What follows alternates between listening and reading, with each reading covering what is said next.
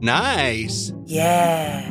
What you're hearing are the sounds of people everywhere putting on Bombas socks, underwear, and t-shirts made from absurdly soft materials that feel like plush clouds. Yeah, that plush. And the best part? For every item you purchase, Bombas donates another to someone facing homelessness. Bombas. Big comfort for everyone. Go to bombas.com slash Wondery and use code Wondery for 20% off your first purchase. That's bombas.com slash Wondery. Code Wondery. Ryan Reynolds here from Mint Mobile. With the price of just about everything going up during inflation, we thought we'd bring our prices down. So to help us, we brought in a reverse auctioneer, which is apparently a thing. Mint Mobile unlimited premium wireless. Have to get 30, 30, bit to get 30, bit to get 20, 20, 20, bit to get 20, 20, bit to get 15, 15, 15, 15 just 15 bucks a month. So, Give it a try at mintmobile.com slash switch. $45 upfront for three months plus taxes and fees. Promo for new customers for limited time. Unlimited more than 40 gigabytes per month. Slows. Full terms at mintmobile.com. Welcome to the Nerdist Podcast number 536. Do a quick intro here so we can get right into this podcast, which was uh, super, super fun. I'd like to thank for sponsoring this episode of the Nerdist Podcast, Our Tunes.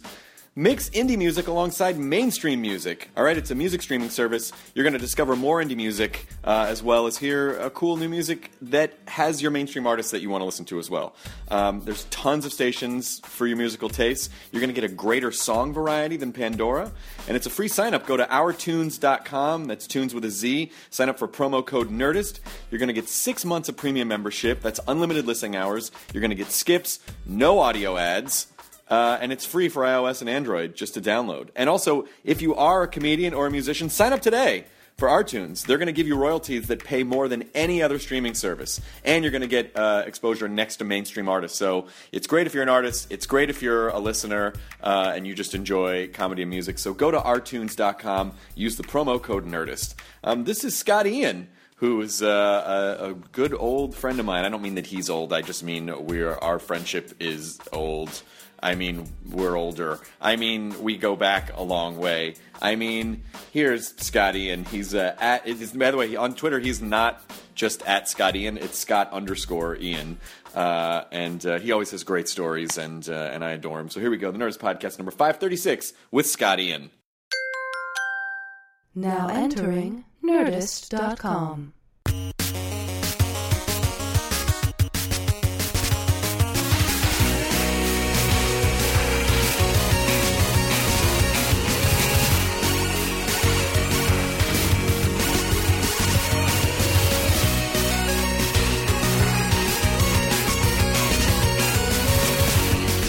already recording.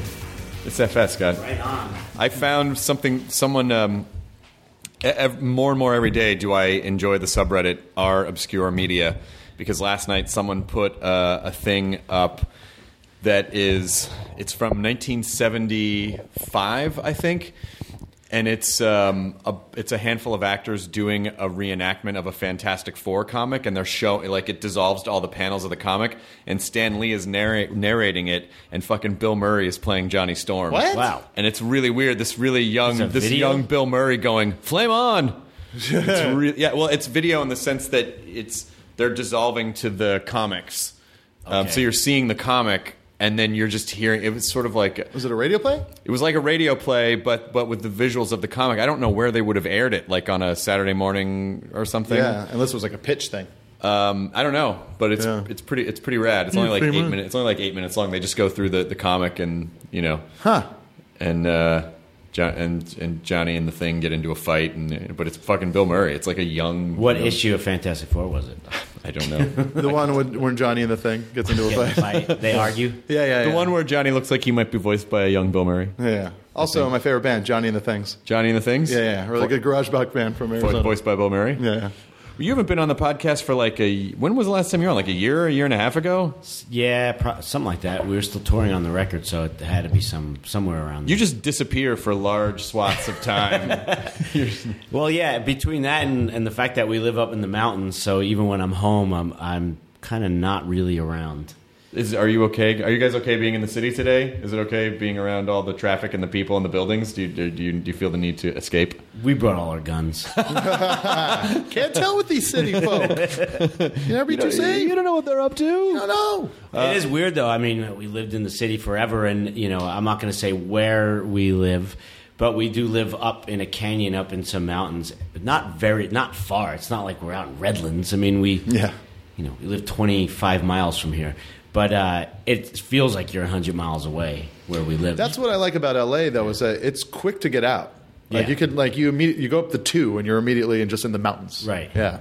You could, yeah. Actually, right now we could probably drive out the two and in a half hour be up where there's snow. I did that last year, last winter. Uh, you know, because I you know live in Atwater. We were coming over from Silver Lake, and I was like, "Snow in the mountains," and then like let's let's just drive there. Fifteen minutes from like you know the LA River to snow. Jonah has no problem telling people where he lives. Yeah. He's totally fine with it. What, what are they gonna do? Well, what's the what's the yeah, thing I already that's gonna mentioned all the guns, so I might as well give people my address.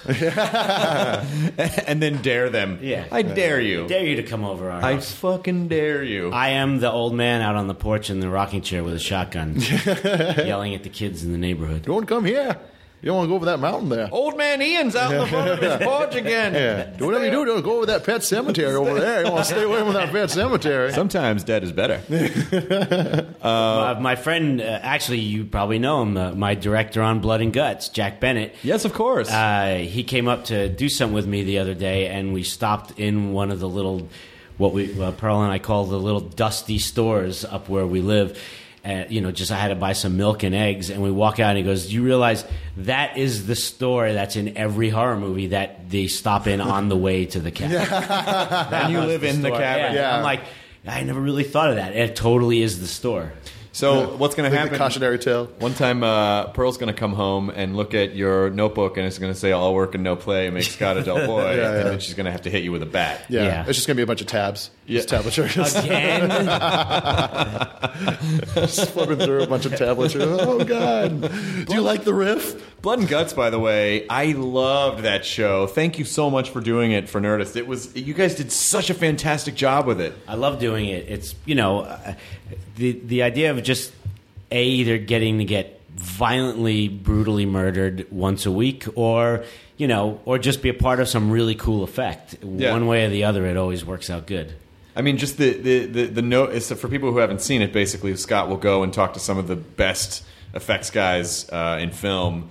And then, so it's sort of like it. It always starts out as just kind of like a field piece, a field package. You're just talking, everything's fine, Right. and then something really awful happens in the middle. Like you, all of a sudden, a knife hits you in the face. and then the last third of the episode is showing how the stunt was rigged and how they did it and how it was set up. And, and so it really So is rad. yeah, I mean, it's like the it's the best way to interact with those guys is talking to them and then seeing how they do what they do. It's so much fun, and uh, and then like Joel Harlow, who did the uh, he did the Fishman episode. He made me up into that you know Lovecraftian shadow over Innsmouth Fishman.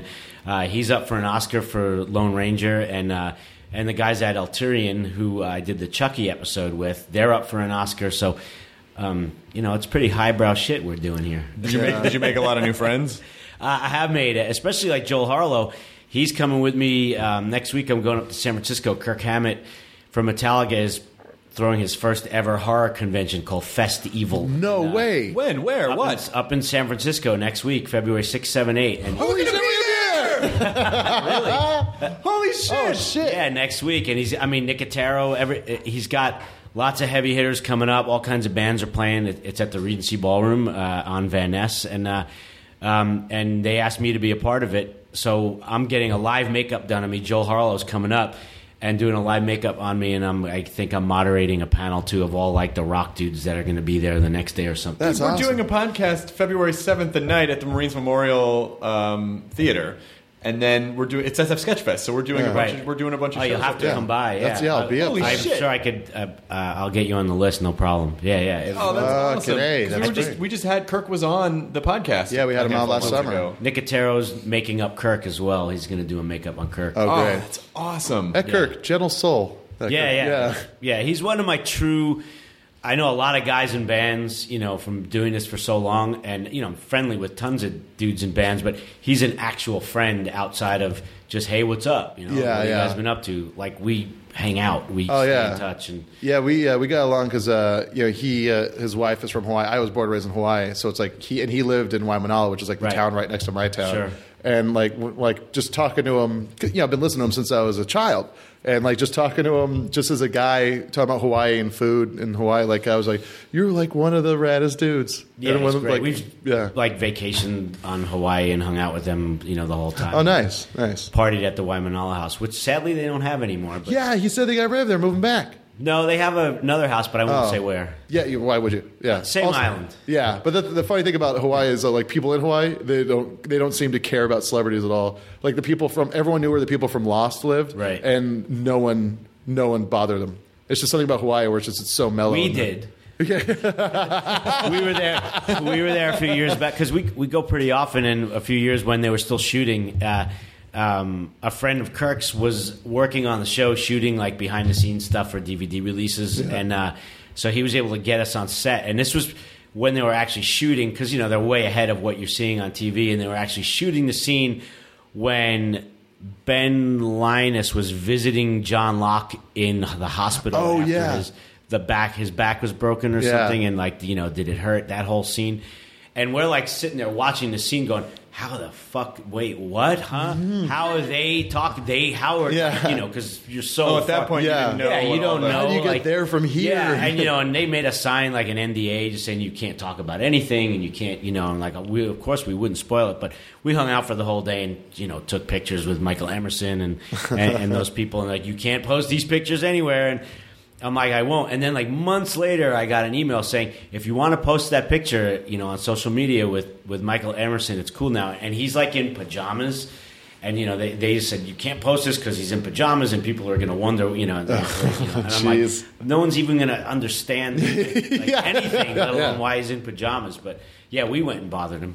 Oh, well, okay, all right. Yeah. But you're Oh, not a local. You're not a local No, Hawaiian. exactly. so Yeah, yeah, that- that's we be, why. we became friends with uh, with Jorge though after that. Too. yeah, he's he's so a great sweet. guy. the yeah. nicest dude ever. love that guy. Yeah, it's so funny because uh, like he's such a Hawaii dude. Uh-huh. Like he's, it seems like he was born and raised there, which I guess you know Southern California. Oh, he's so But- nice. He still lives there. He Yeah, didn't, yeah. he decided he wasn't going to like move back to L.A. and he Yeah. kept his house there. Well, I'm like yeah, because uh, he I think he has a place in my town, uh, which I won't say. But um, uh, it's it's funny. There's another guy that did that. Do you remember the movie North Shore? Uh-huh. Um, the guy who played Turtle in that was like an actor right here. Got the part. Went to Hawaii early to learn how to surf, and then now splits his time like giving surf lessons in Hawaii half the year, and then just comes out for pilot season or whenever he gets a gig. Just still as an actor, sending in tapes for auditions, but like still lives in Hawaii. It happens to a lot of people where they just kind of get the bug. More importantly, though, Pearl and I also went and bothered. Well, tried to bother Dog the Bounty Hunter. Because we we bumped into his wife at lunch somewhere. Must be kind of easy. Yeah, yeah, exactly. No, her tits really are like it's kind of. I mean, it's kind of insane when you Yeah. like, see them live and in person. I mean, they, they, it literally her shirt is like out to here. Yeah. and uh, and well, we're on a podcast, so I'm holding my hand way out. It's a different my kind of chest. bounty. Yeah, But yeah, she invited us to come down to the, the office, the Bail Bonds Oh, wow. place. She gave us the address. So like a day or two later, we actually cruised by there and we met all the dudes except for Dog. Like, wasn't he? He was like on the phone or something.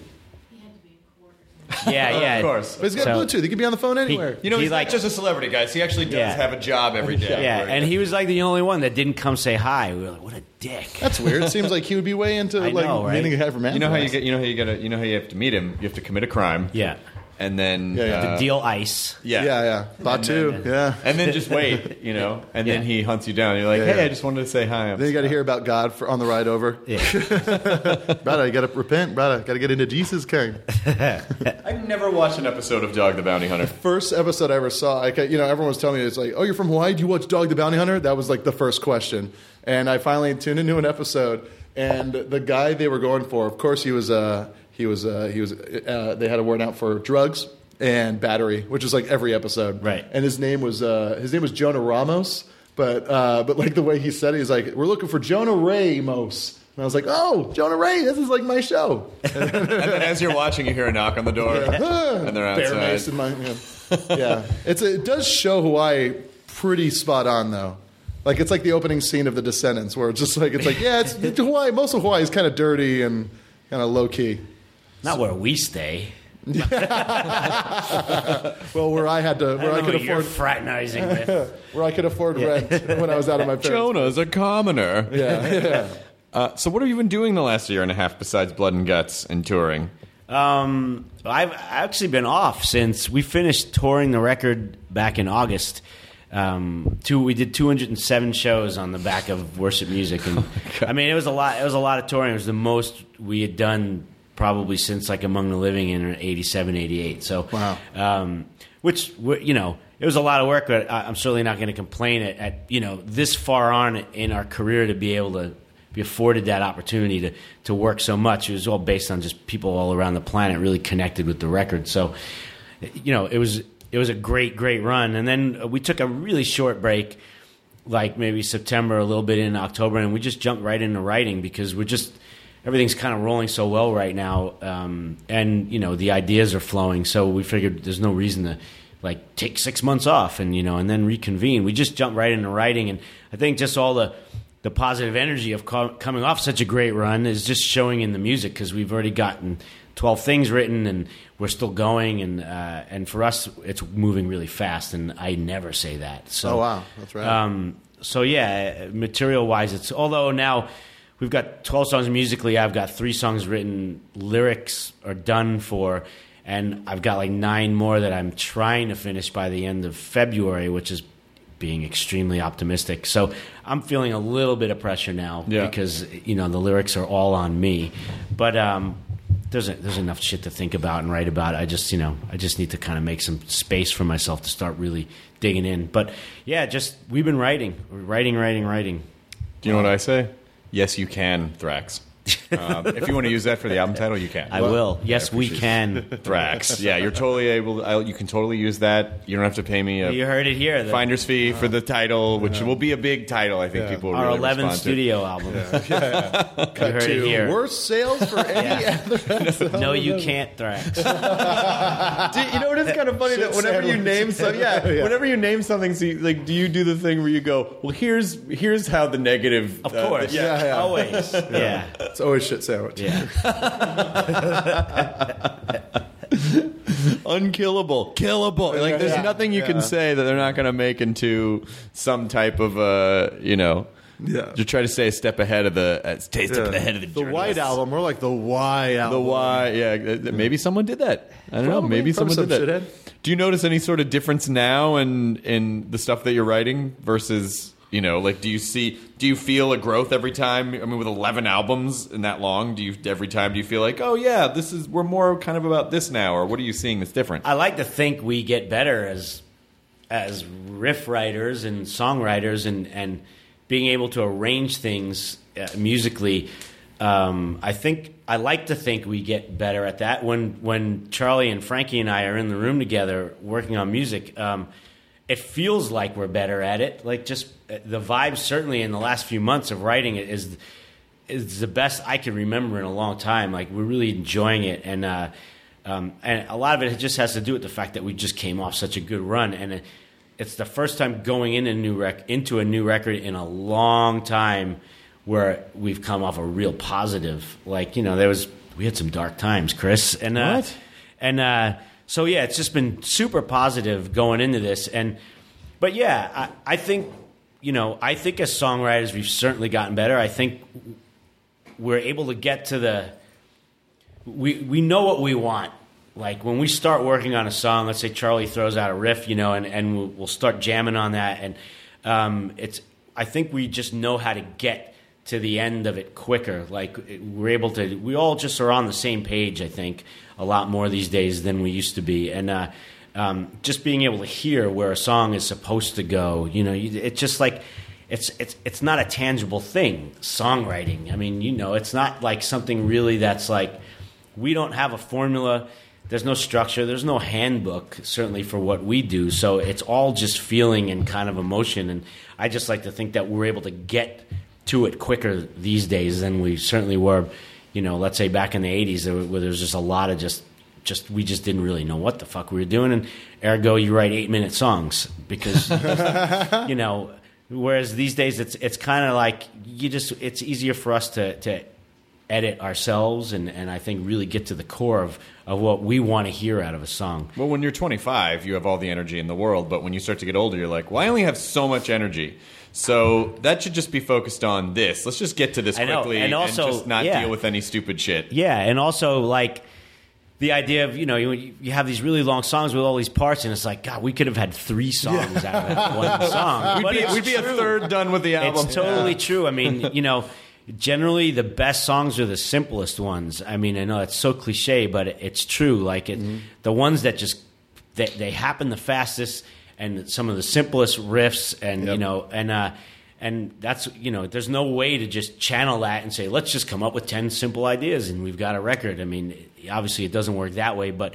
Um, we just really try to not overthink things anymore. If we get stuck on something, we just move on. We just, whereas we used to, we would just beat it to death. Well, that's trying I- to finish something. That I want to talk about that idea for a second because that's that that's interesting to me because I, I see that happen. I mean, that happens in any sort of art form, Right. But um, where your brain kind of goes, oh well, if I put more work into it, it more and it's more complex, then that must equal that it's a that it's better in some way. Like that's the you know more work equals better in some way as Sure. opposed to.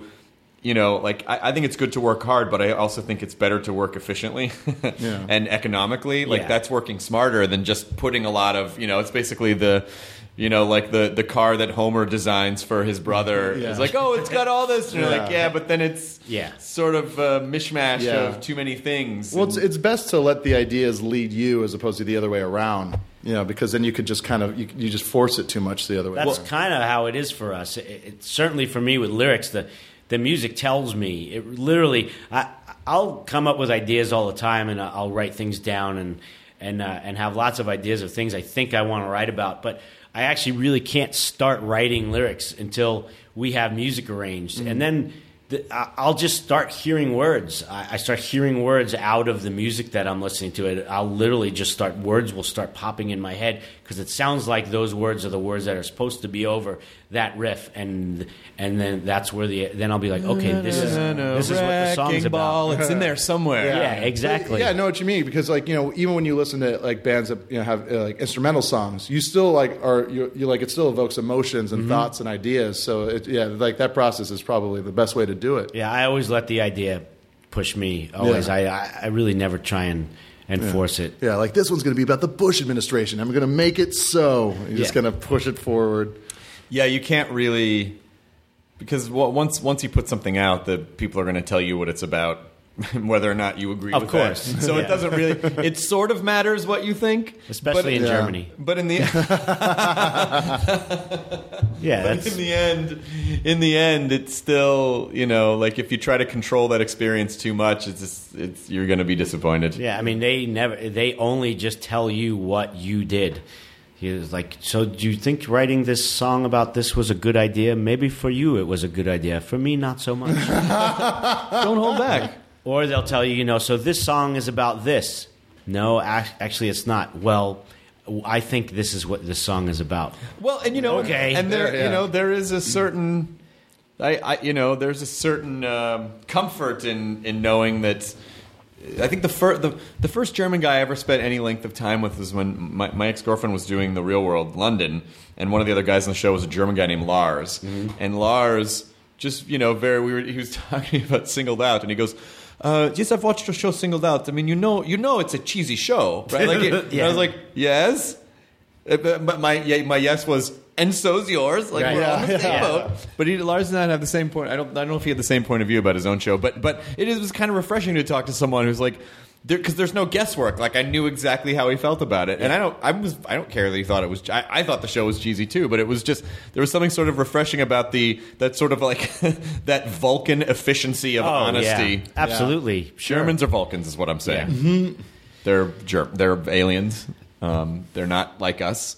You cannot. We can't. I mean, we can sort of interbreed with them. Yeah. Um, but you know, then it's sort of like if a German breeds with a human, then you sort of get this hybrid species. Then what happens then? Well, half of him is always going to be tugged towards his emotions, aka his friendship with James T. Kirk, and then the other side Loves is his, sausage. yeah, he loves sausage and then and Oktoberfest, but then his allegiance to you know uh, just cold hard uh, logic Yes. at the same time. So either sausage or James T. Kirk. it's either sausage or Kirk. But Yeah. Kirk is a former form of sausage. That's true. Which uh, he puts in a lot of people, but then, but still, it's like, where do you draw the line? Where do you draw the sausage line? Um, Iron- you know, Iron Curtain? I did. Uh, I did one of my talking shows in Germany last summer on on this giant heavy metal festival, Wacken, which is this you know three four day massive metal festival. There's like hundred thousand people there and all kinds of bands. And uh, um, they had asked me, do I want to you know in the afternoon of the you know Anthrax is playing like seven or eight o'clock at night, and they said, uh, do you want to you know do a, a, your speaking show in a tent from two to three?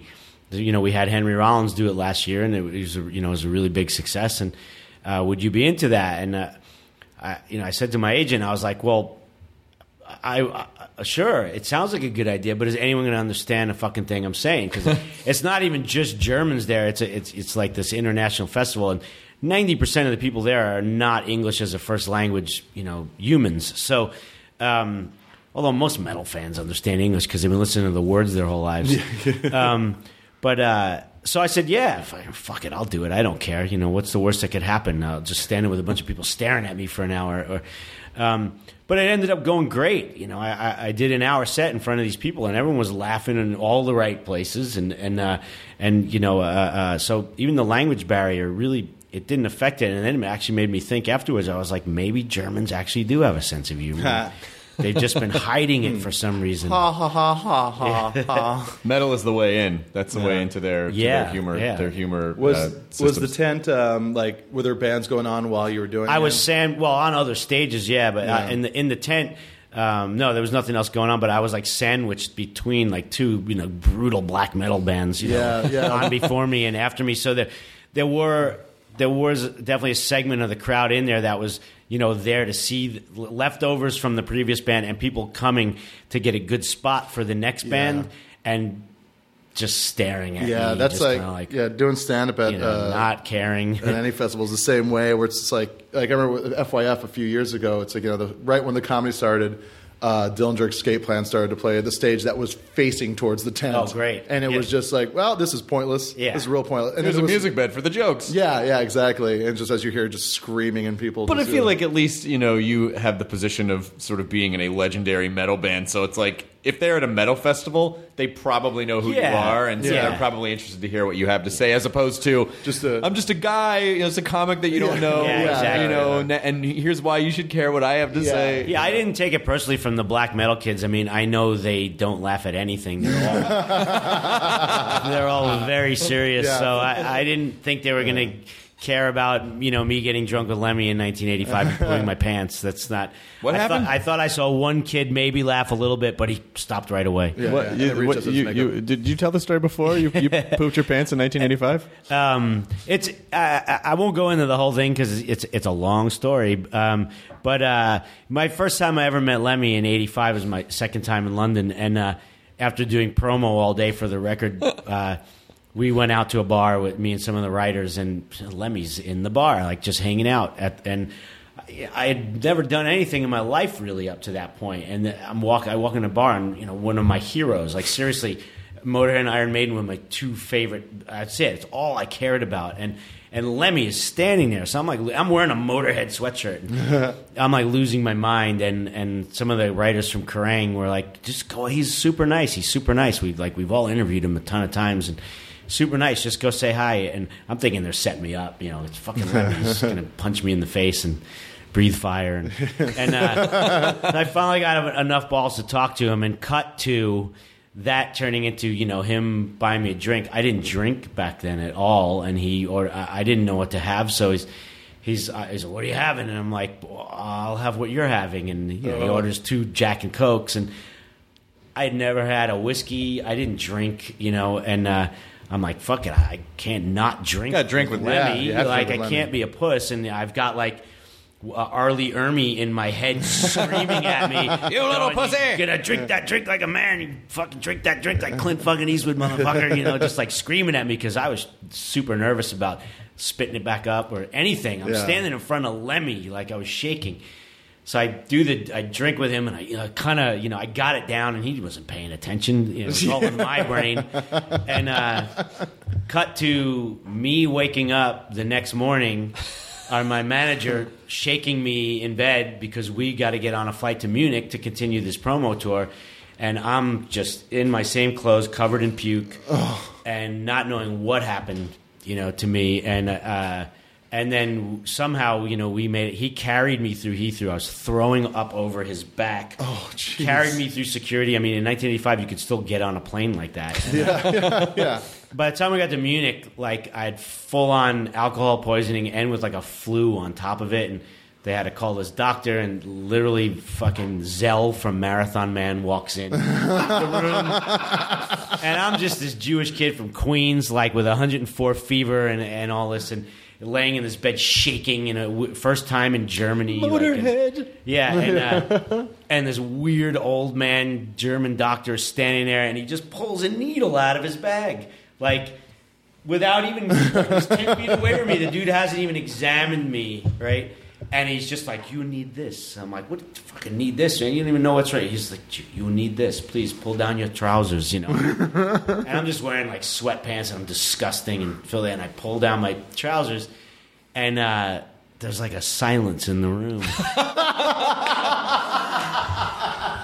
And that's And when the I- Germans started jerking off. And I just hear the doctor say, ah, because I kind of rolled over on my side.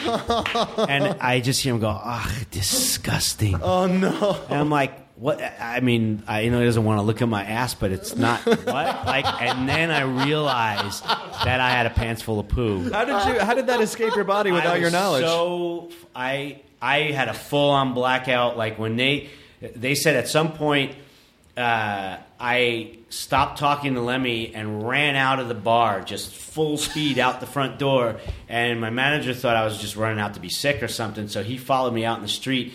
to See if I was okay, and he said I was running like zigzag, like someone was shooting at me, up and down Wardour Street in London, uh, and diving into piles of garbage like head first, and that's why like I was just broken. I mean, when I woke up the next morning, I couldn't figure out why I was in so much pain and was diving on concrete.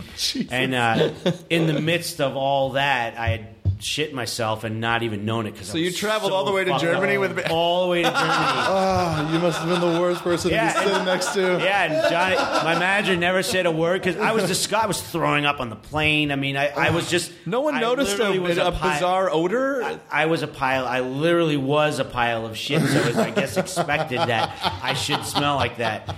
And uh, and that's when I realized. But instead of being mortified and embarrassed, as most people would be, even as much pain and as miserable as I was in the moment, I the, the little fucking weird dude inside me starts cracking up because now like this half Nazi prick doctor has to deal with this, and I'm like, and I'm like, it's my own personal Holocaust revenge moment.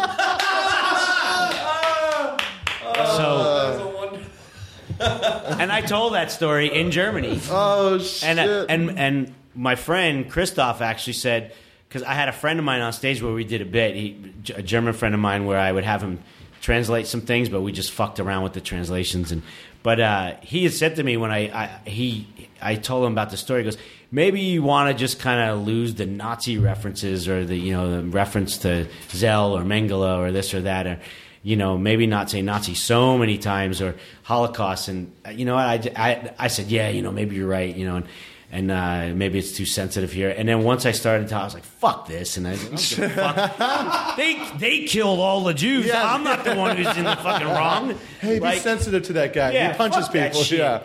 So I, I went hardcore about it, and they loved it. They couldn't get enough. They couldn't get enough Nazi jokes. yes, we are horrible people. Yes. Always yes. follow your heart. Always follow your heart. It does make me feel like that there's something to. We should talk to Funny or Die and see if they'll do drunk rock history and just like yeah, so yeah. someone like you would would have this actual Yes. story and then you narrate it and then fucking great. just reenact it. Yeah, and that I mean, and that's you know that's basically it's sh- shit. No pun intended, like that. That I, you know, when I d- go out and do these talking tours, it's stories like that that keep the people. Did you still get the shot? Did you end up getting the shot? I did get the shot, and uh, and within five minutes, I, I I was out. I was like done. Like whatever you know, Auschwitz tested. positive. See.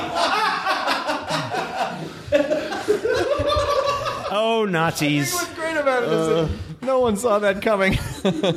Yeah, yeah, I was out and I slept like 15 hours and woke up the next day and um, ready to go, like ready to do, you know, a day of promotion for the record. And I'm like, you didn't cancel, right? Like we're all good. And he, and uh, my manager's like, no, no, everything's good. You know, the record company's stoked. You're feeling better and all that. And I'm like, all right, well, let's go start. He goes, well, I literally still hadn't showered. Oh, God. So he's like, "Are you gonna shower?" Like I was like, "Oh, s- I forgot." Sorry, sorry. So I finally went and got cleaned up. Get used to your filth. And was that? and did you not drink anymore after that, or did you figure Uh, out? no, how to I really, I didn't really drink. Hard, I mean, that was a, it was definitely a, uh, uh, an anomaly at that point in my life. And then about six months later, we, uh, Anthrax was doing our first ever show in London, and uh, it like sold out. It's a big deal for us, and we're in the dressing room, and there's a knock on the dressing room door, and Lemmy walks into the dressing room. He was coming to our show, you know, and and. Uh, He's like meets everybody. And he's shaking everyone's hands, and he looks at me. He's like, "How you feeling?"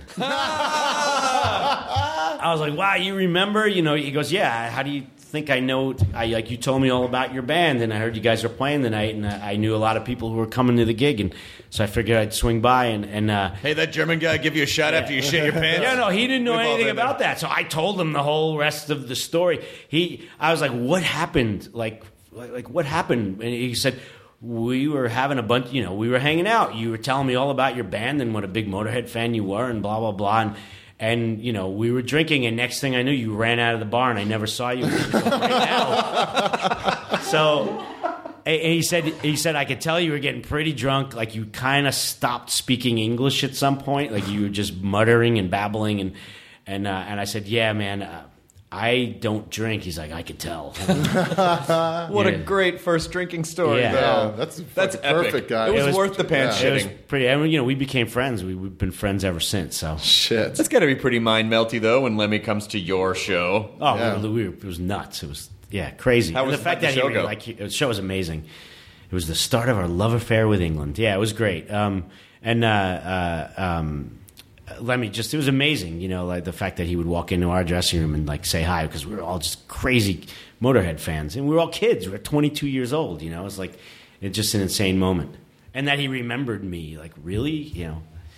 it was Well, you did leave an impression. yeah. Yeah, But- that, that but it- crazy guy who started muttering at me and then ran away. Um, so, are you? Have you guys? When you decided to move out to the mountains, was there any part of you that said we probably won't see a lot of our friends very often? Or were you ever worried about being isolated from people, or did you just sort of feel like, ah, fuck Oh, it? we hate everybody anyway. no, no. I mean, I guess maybe. I, I don't know. I mean, I will say this. W- you know, when we're up on when we're up on the hill, it. Yeah, it's not the easiest thing to just go out. Although, if we didn't have a son, I'm sure we would go out a lot more than we go out now. I- Yeah. I, don't think it's so much where we live that it is that we have a child now. So it's you know that certainly, and mostly all of our friends have children too. So it's uh, it- it's kind of the same you know thing for everybody. I mean, you know most of our friends too, and like everybody's got kids, and and uh, so it's kind of like that kind of puts the damper on it at this point in time more than you know the fact that oh you know it's 15 more minutes of driving to get home you know? It's Right. like and now but now with uber though there's really you know there's no excuse. You could just uber and even where we live we can get an uber car in like nine minutes. Wow. that's really funny is that I've even I remember when I when I was looking about at, at moving, there were just parts of central Los Angeles, that I'm like, God, if I move to Burbank, I'm not going to see anyone ever, you know, just because like, and that's this is Yeah. like over the hill, Right. you know. So the idea of uh, I even fit in the, in the house that I that I have now, which I haven't moved into yet. I almost even feel a little isolated up there because it's not like. Um, you know, it's it's it- it's not neighborhoody in the sense People of walking around. Yeah, just not walking around because it's up it's up in the Yeah. it's up in the hills. Yeah, you can't walk so to a coffee shop. I, I almost I almost kind of feel like I, I might feel a little isolated even just being up there. So the idea of going, you know, outside of town, away from where a lot of people are, because if you're going to hang out with someone regularly, it.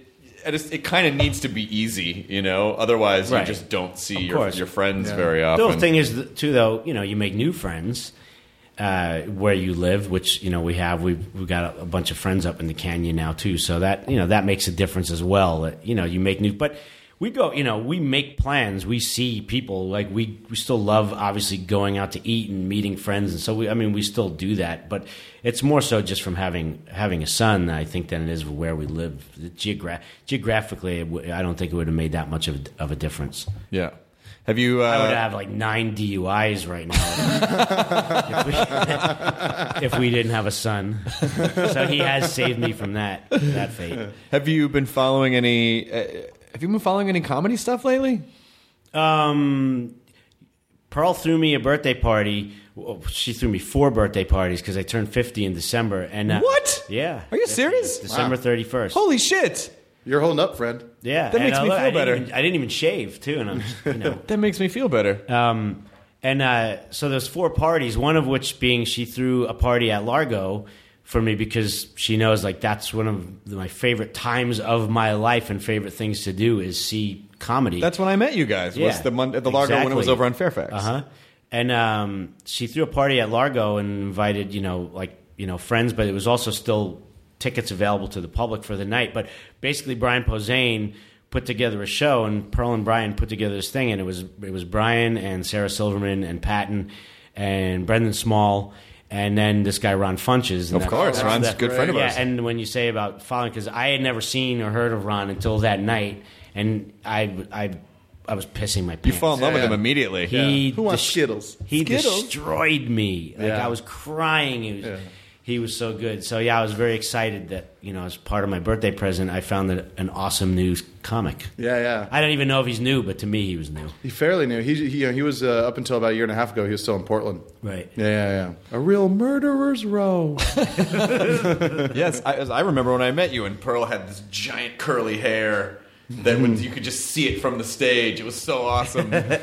uh, and then your between that and your beard, it was Right. like it was like you guys would have made a really cool minimalist painting of just like curly hair and then a long chin Yeah. beard. Uh, like the uh, Yoko John. yeah, exactly, Yeah, exactly, exactly. It was really cool. I always loved uh, seeing you guys at shows because I didn't, you know, that's when you, that, that's when I first started discovering that, you know, um, uh, kind of like with like with Rob Zombie too, of like learning that oh, people's public persona is maybe you might they might be perceived differently than how they actually are, which are just very regular, normal, fun, loving, Yeah. sweet people. Yeah, exactly. No, I'm not that, but yeah, Rob, Rob is fun loving and sweet. Yes. Someone just asked me that. I was doing an interview uh, the other day, and they they kind of asked me about that. They said, you know. Uh, uh, talking to you, or just even the guy was like, I don't know you at all, but it just seems like you know you're just kind of a regular guy, and you know who else? He said, who else? You know, do you know like dudes in heavy metal bands and you know and i said most of the guys i know in every heavy metal band that you know they're really not what people think they are you know and i of course i don't want to blow anyone's cover you know because they've they've worked their whole career you know to create an image and and then there's there's scott doing an interview going oh Kerry from slayer what a pussycat you know I'm not, that's not my job, you know, to, to blow people out of the water like that. But it, I mean, it is true. I mean, I mentioned Rob Zombie actually as one of the people. I said, you know, Rob is just, he's like the nicest guy you'd ever meet. But if you're just a, a person going to see him in concert, you'd be like, oh, God, he must be fucking crazy. Yeah. Well, Can you imagine that guy at home? The shit that, you know, it's like, yeah, yeah he, he sits at home and like does nothing. Yeah. Well, the, uh, He's boring. Yeah. the metal guys are basically like dark elf nerds. Like they basically, you know, like they're the. I don't know. I just I feel I, I it really feels like, you know, just these kind of like nerdy dudes. Like oh, I really like this. They kind of have this sort of um, like Posehn. You know, Yeah. They have this really sort of dark thing that they like in their entertainment, but at the core, they're just kind of like sweet nerdy nerdy dudes. Totally. It's e- exactly Mo- most most of us anyway. There are some out there that really kind of are what they are or are what they talk about in their lyrics or but it's kind of in my circles of bands anyway the people that that I know um, I, I don't really know anyone that that's that's really crazy It'd be really hard to maintain that all the yeah, time. Yeah, that's what I, I've told people too. Is you know you can't be like some lunatic idiot really uh, anymore and have a career in this business. You just can't. I mean, and and in a way that's sad because all the biggest rock stars were generally lunatics in some way, shape, or form. I mean, when you think about the biggest rock stars of the last 40, 50 years, I mean, most of them were you know they're Horrible. They've yeah Horrible horrible, humans, Yeah. lunatics, you know, madmen, assholes. Yeah. you know. Um, that's what make you have to be like that. I think to be that kind of megalomaniacal, Yeah. you know, uh, thing. You can't just be a dude that wants to sit home and hang out with his son and, and build the Dark Tower out of Duplo, Well, I don't know. I think I, which I did yesterday and Nice. posted a picture on Twitter with with one of his little Woody Toy Story figures in front of it as Roland. Ah, nice. Have you ever encountered any of those kind of black metal Scandinavian dudes, though, or the death metal guys? I have, I have, and, they- uh, do they- do they some of keep them it are up? very serious, and some of them are not. Yeah. it's kind of like it's all or nothing with the like with those guys. Kind of, I've met some dudes that are really, really intense, and they're not kidding. Yeah. Like some of the some of the black metal dudes from from up there. But then there's other guys that are just. They're like the second they're not in their corpse paint on stage, you know, singing about witches. They're they're having a beer and watching The Simpsons. and Yeah, just yeah. I kind of. I kind of wonder though if the if that sort of insane rock star thing, that sort of that that character that Joe Walsh sings about, you know, like mm-hmm. that guy, Yeah. that there's not as much of a system in place to support that for a lot of people anymore, which I which I sort of feel like was, you know, they were a part of this.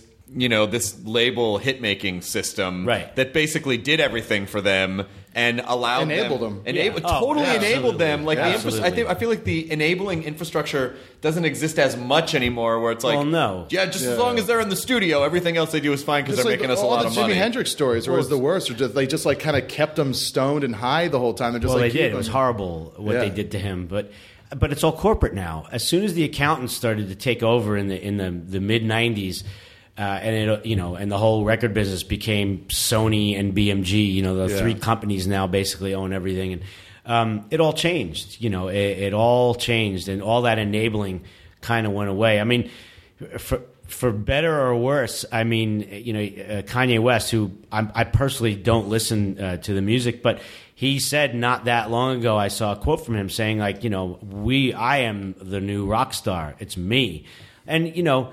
There's some truth to that. I mean, the biggest, like a guy like him or a guy like Jay Z. I mean, those are those are the new rock stars. Those, Kanye West is a dude that's doing lots of crazy shit, and he's you know He is, but he also he also just said that he felt that Kim should have been on the cover of Vogue instead of Lena Dunham because in his mind that they're at least equally as talented, or if Kim's maybe more talented. Well, no one like, said he was smart. Yeah, yeah. I mean, he has all these crazy ideas of like um, he's like everyone's got an old idea of what celebrity and talent is. It's like if you are a person that becomes known, that means you have a talent for becoming known. Right. So he's, yeah. either he's either not very uh, he's either not very in tune with what's going on, or he's so far ahead of the game that he's way smarter than all of us. well, and I have to, you know, I have to lean that way because the dude is selling tons of records and he sells out arenas, and I can't listen to it for two seconds. So he's doing something Yeah. right. You know, what's, I- I you know know, what's yeah. really interesting is I, for some reason I, I went down a rabbit hole of just oh I know what it was. Um, I was listening to all these uh, bluegrass covers of songs last night. I just like bluegrass a Did lot. you just see Inside Llewyn Davis? Or I haven't seen it yet, but I uh, but I've always loved I've always Yeah, loved yeah, yeah, bluegrass, and so I have. Um, I, have, I just I stumbled on iTunes on this old album of uh, called Saturday Night Hay Fever, which is basically just you know it was the soundtrack of Saturday Night Fever, but bluegrass style. And Chloe was digging it, so I started showing her some other stuff, and you know I have all these '80s songs, you know, that are bluegrassy and Hayseed uh, Dixie. Hayseed Dixie, yeah, yeah. yeah. And so, uh, or pick the Pickin' On series, where they say like picking on the '80s or picking on Yeah, Led yeah. Zeppelin, and so, um, and so, uh, uh, I was telling, I was talking to her about Saturday Night Fever, and I said, "Yeah, you know, like albums like that are just not."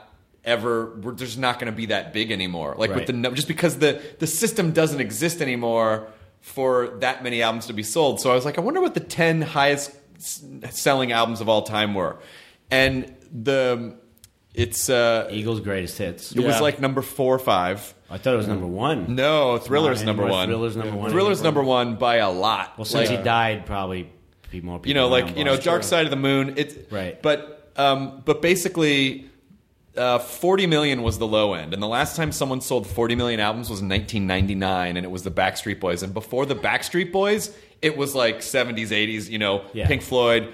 I think um, Bat Outta Hell. Bat Out of Hell was like f- number four. Yeah. Bat Out of Hell was number 4 Um, the uh, Saturday Night Fever was like six or seven, and then uh, and then so number two was like 49 million albums, and then Thriller 110 million albums. Wow. Jeez. So it like that will never be touched No, no. again Yeah. in the history. Like the system just doesn't exist anymore. If you sell a million albums now, it's, It's a big deal. It's a like, big deal. Yeah. That's Well, it. yeah, we were talking about that recently. I can't remember when, but like the fact that like a year or two ago, when Melvins put out a record, it got on the Billboard charts. Right. Like that would have never happened. No, I Yeah, know. Like, but because there's so much room on the charts now, like No, they- our, our last record entered at like number 11 and we sold like 32,000 first week. Yeah, you know? yeah, Whereas exactly. in, in, let's say, 1988, 32,000 first week, we would have been dropped from our record label. yeah, You know yeah, yeah, I yeah, exactly. So- and now it was considered a huge success. So it's when I, crazy. When I was at uh, uh, the Sub Pop offices, they, they said like they they started like coming up with the idea of like uh, like indie platinum, like a low end platinum, Right. and they called they called them Woodies.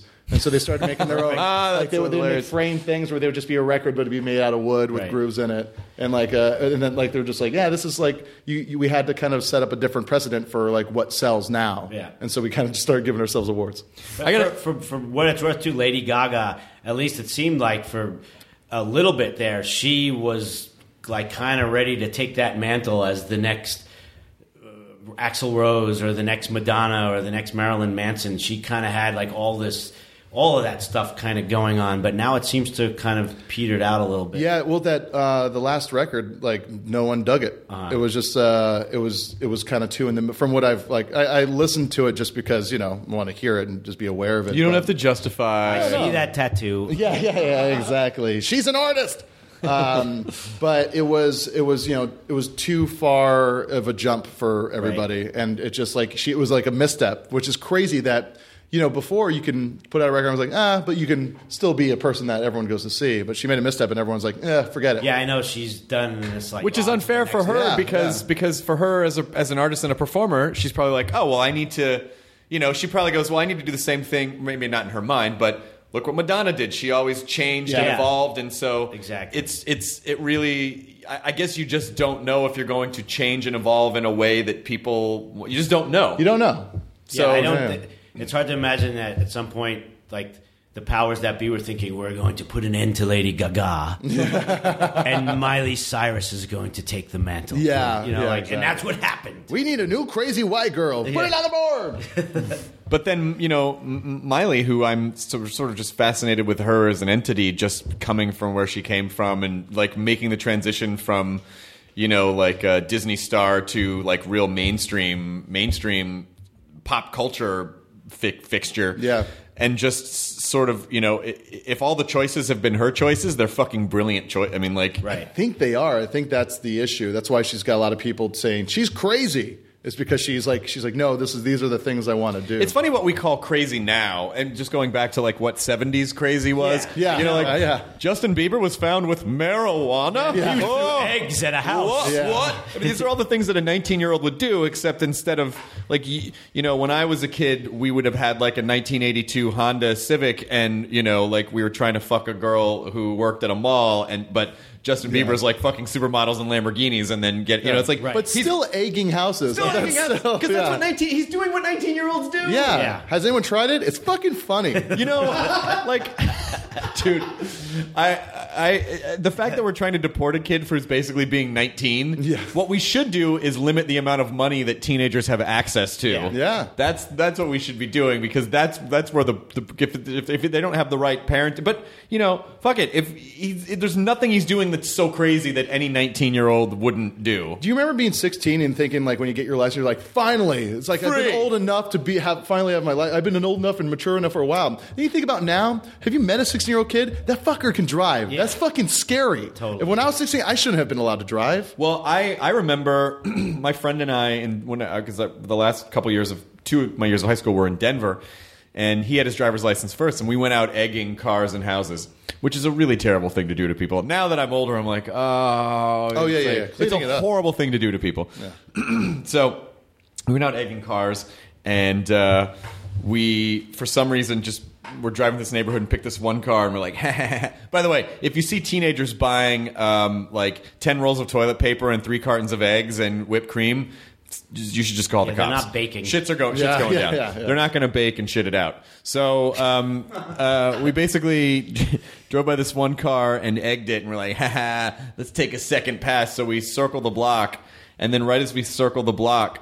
We realized that someone had been in the car, and so we see the lights go on of the car. The car lights go on, and then there's just a full-on chase Oh shit! where it Wow. like and not in an exciting way and like this is dumb why did we do this Yeah. so we got away and then that was the last time Yeah. that i ever uh, decided to i did that to me was like you know the thrill kill element of it was not I just was immediately like, I'm going to be expelled. I don't know what I'm doing. Uh, someone's going to beat the shit out of me. I can't defend myself. I'm, I'm weak. we were so bad when we were kids. I mean, I grew up in New York City, and, and like, especially on Halloween, that's you know when shit would really just hit the fan. I mean, we took it so far past eggs and, and shaving cream and stuff like that. Like, we uh, we knew these kids who their dad was the superintendent of the buildings we lived in, so they would steal. They would like go into the room where they kept the fire extinguishers.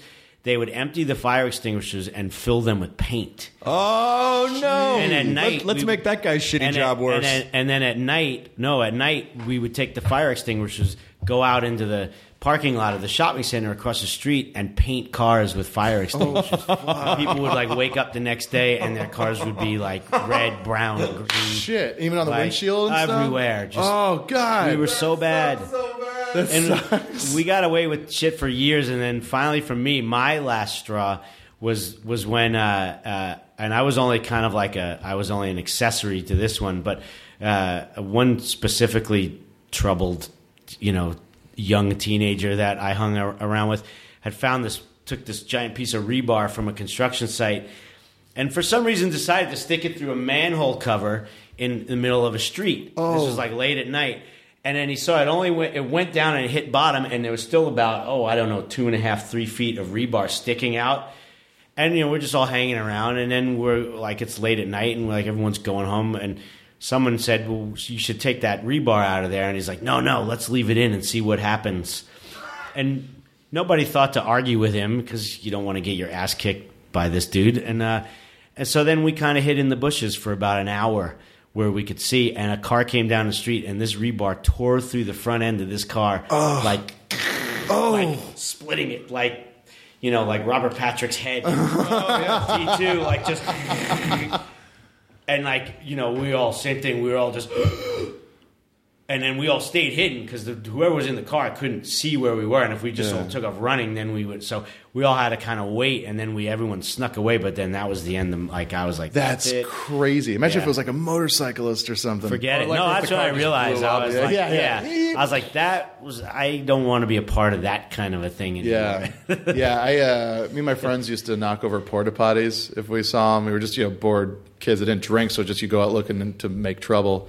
And then one time we. Uh, like we were up so late that uh, that like we saw that there was a delivery of newspapers uh, for this uh, supermarket, and so we just took them all, and put them in the back of my truck, like took all the new- stacks of newspapers, uh, and you know drove in front of a guy's house that we didn't like, and then just unloaded all the newspapers on the street, covering the street in front of it. And then like later on, we went by, and there was a bunch of like city workers having to clean up. We just basically littered the fuck out of this neighborhood Right. because they started blowing away, and it ruined the neighborhood. and I was like, "This is fucking horrible." I know. That's a mean thing. I littered in my own town.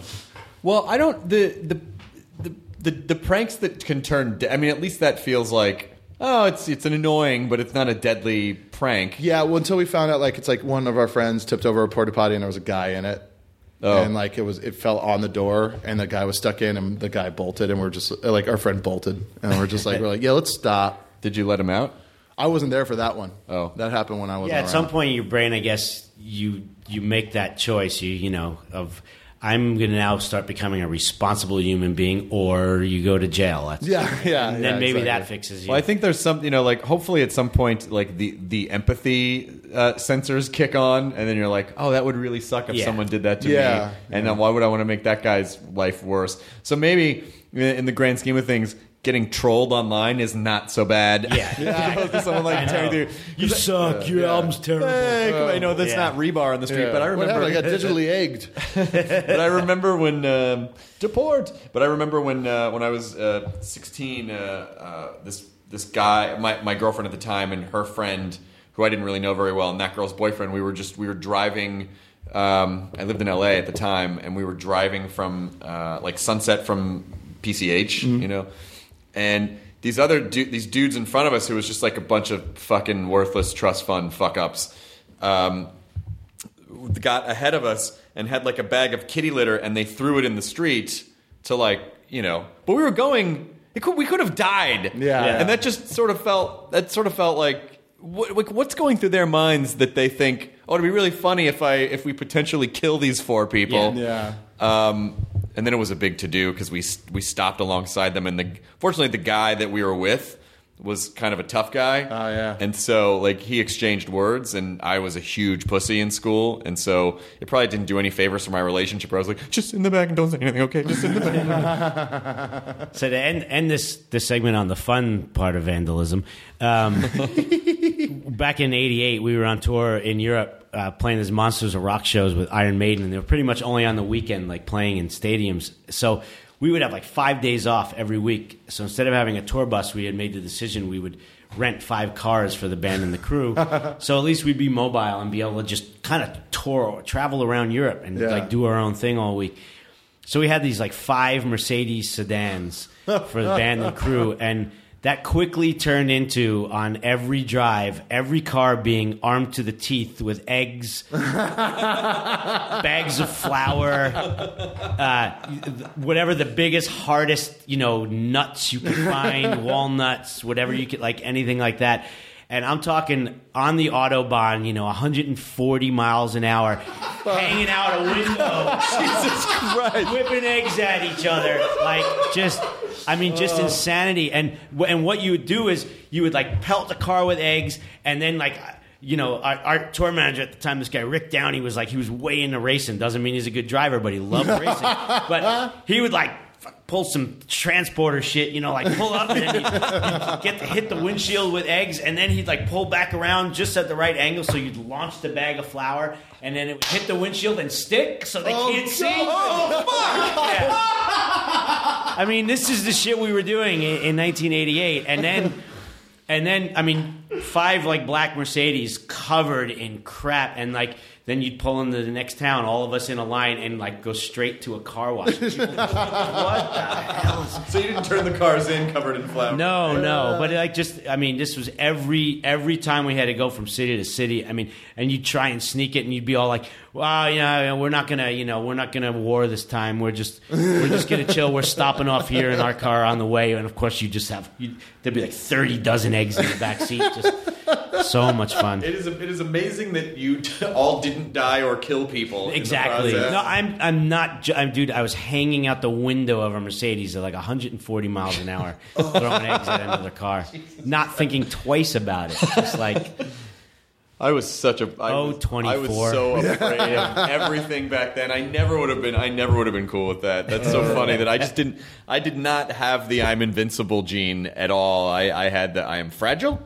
Someone's going to get hurt. Right. I am going to get hurt. Like I never ever ever really had that adventurous thing. I mean, we'd pull shit like we'd be like, um, yeah, we're not we're not you know count us out because we're stopping at Dachau. So we're gonna stop there and then we'll meet you guys in Munich. And then we would find a, another road around. Uh, we'd get in front of where they You'd were. them off at the we- pass. We, would, we would literally we we one point we pulled off. We had the car hidden on the side of the road, and we were like in this little ditch, and we sat there for 25 minutes, and finally, here comes the other cars, and we all jump up on the and just stand there, helping them with eggs. They all pull over, like just Holy shit! Where was that tour, Duck? yeah, I know, Yeah. right? The- too bad, like if you know when if video cameras were this big back then, Oh, fuck. um, we'd have some awesome footage. and now now it's probably like, did you guys want to get some tea? Yeah, Or, uh, exactly. No, now it, now it's like text Mario Batali, ask him where to go eat. and then you go to eat, and Mario Batali's throwing eggs at you, like right when you're going. Shit. fucking funny. So, was there anything specific you were, wanted to promote while you're here? Um, yeah, my my talking show's coming up. I'm going out and doing this. Uh, I did it uh, run in the UK. I did the the German show I talked about. I did a bunch of shows in Australia, and uh, so I've got these US uh, and Canada dates coming up, starting February 20th in Chicago. And uh, yeah, it's you know if you enjoy the stories you hear me telling here, then you'll definitely enjoy. You know the show because it's you know it's just me telling talking about a lot of crazy shit. You tell good stories. Like I, I almost, if, if we hadn't gone into the vandalism stories, I was going to make you tell more like comedy stories from the because the last time you were here, you told the story about meeting Kinison, which was really, which was really Right, awesome. that's right. So uh, yeah, people should definitely go out and see people. I mean, I think your fans understand. Like they probably know now. They've been following you long enough. Like Scott's a good talker. He knows how to like he knows how to tell good Yeah. stories. But people who maybe aren't as hardcore Anthrax fans may not know that. So they should Yeah, definitely. Yeah, you come don't out have to see be it. a metal fan. Uh, So many of the shows I did uh, on the UK tour, yeah, I was playing like you know theaters and places like that where you know theaters that they do you know plays in and things, and so a lot of the people who worked there they didn't know who I was or who my band was, and people would come up to me after the show and say, "I, I had no idea who you were coming in, but that was really entertaining." Yeah. Like, you know, and then I'm going to go check out your record and, and stuff like that. So you don't. It doesn't matter if you know anything about my band. I think the stories are just inherently funny. And uh, Lighthearted Rollins. yeah,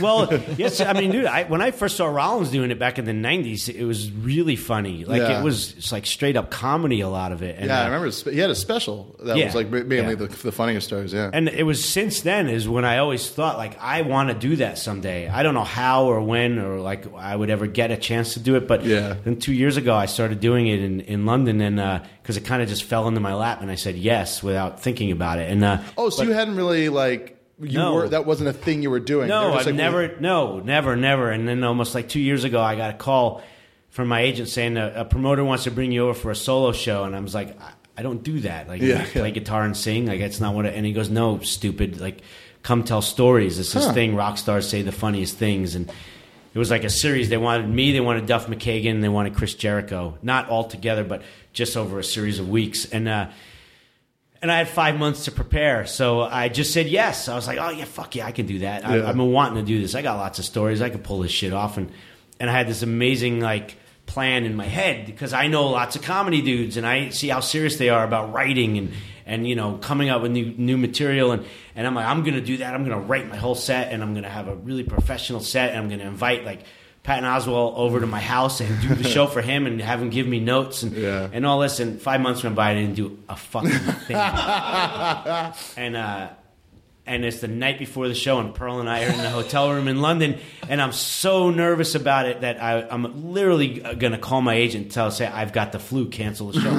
Who cares? It's it's 200 people in some you know in some little room. No one's going to care. It's not like we're canceling a big rock show, and and. uh and Pearl like was just straight up like, "What are you so worried about? Like, you are these stories, you know. You know them. You're just going to be in a room with a bunch of people. Just talk to them, you know." And, Yeah. and that totally like kind of brought me back down to earth and i was still nervous and shaking a little bit the first five minutes but w- when i got my first laugh when I, where i was hoping i would um, then i just completely calmed down and, and got in a groove and two hours later i was asking my agent like how do i do more and that's it's just all snowballed into Wow, these that's tours. awesome.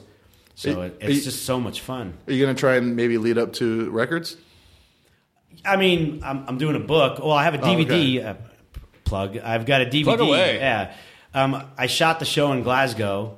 Um, so that DVD will be out. I don't have the exact release date, but it's realistic. It'll probably be like beginning of April. Um, Cool. Uh, DVD of that, and uh, and I'm writing a book which will be out October seventh, I believe. So, Oh wow, awesome. Yeah. But uh, for now, you could just go to scott-ian.com. Or is it is a hyphen the same as a dash? Is Yeah. that- yeah. Scott-ian.com. Scott Scott minus Ian. Scott minus Ian. That's a good one. It also works I'm going to steal Yeah. that. And then uh, people are going to go S C O T T M I N. and all the dates are up there. It's like 15 shows in 16 days, basically like Chicago, and then I head east. And and uh, You gonna do I'm really LA? looking forward to it. Uh, later in the year, around Okay, the book cool. release. Yeah, my dream is to do Largo. That's like Yeah, you You can know easily that you know Largo. Flanagan would let you. yeah, do no, that. I, Yeah. I'm, I'm sure he would, uh, and and that's kind of like my dream, like to stand on that stage. And granted, it's not the old Fairfax one, but um, still, like to, for me to be able to go on that stage and stand and still tell stories would be like as cool as the first time I played Hammersmith Odeon, like with Anthrax, and Yeah. thinking about the bands that played there before us. So. Um, that's that's my goal in the fall around the book release. I want to do my book release party there actually, so I'm hoping to work That's that great. out. You know what we're doing is um, at Meltdown. I'm starting a show every couple. It'll it'll be every two weeks, and it's basically three comics just working out 20 minutes of new material and it'll be a free show. So if you wanted to come work stuff out before That's you go do the ticketed event, Sure. Like we could, you know, we could just not announce you so that it wouldn't Right, you know, right. and then you could just be a surprise guest and you could just try out 20 minutes of material in a super safe environment without you know, without if you wanted to practice, you could certainly use Meltdown as a as a Oh, that- practice space. that would be awesome. Just Cool. for just for fun because now it is it you know knowing what a comedy fan you are, it's kind of cool to see that your sort of your brain is is gravitating toward that, just like trying to trying to re-express the stuff you've been taking in for the last you know 30 years of watching comedy. Yeah, and it, you know, I, I'm not writing jokes. It's you know, it's so not like that. But at the same time, from where I started, you know, especially that first show that I did, you know, where I you know I got on stage and and I told stories. But then once I, I did the tour and you're doing it night after night, and I, you know, you could tell me if I'm wrong or not. But really, the only way to learn how to do that is by doing it in front of an audience. Yeah, it's the only way. And you learn how to you learn the timing and, and you learn how to work an audience and you learn how to tell the story. Yeah. And really and you know and really work every last ounce out of Yeah. every word in your story and and you know or by seven eight shows in I was like God this is so much better than it was a week ago already. So, Yeah. um, yeah, I, I'm hoping to get to do it more and more over the years. Whenever I could find a window, you know, like it's it's something I really love doing. I'm not looking for ways to leave home. I all I want to do is be home with my wife and my son. So I still have to find a way to pay bills, so that means I have to go on tour with my band.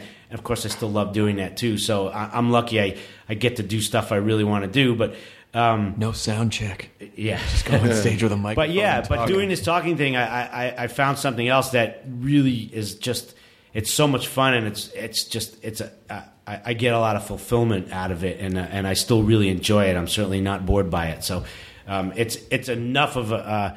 A kick in my ass to, to get me to you know fly east and, and run around in a car for two weeks. Yeah.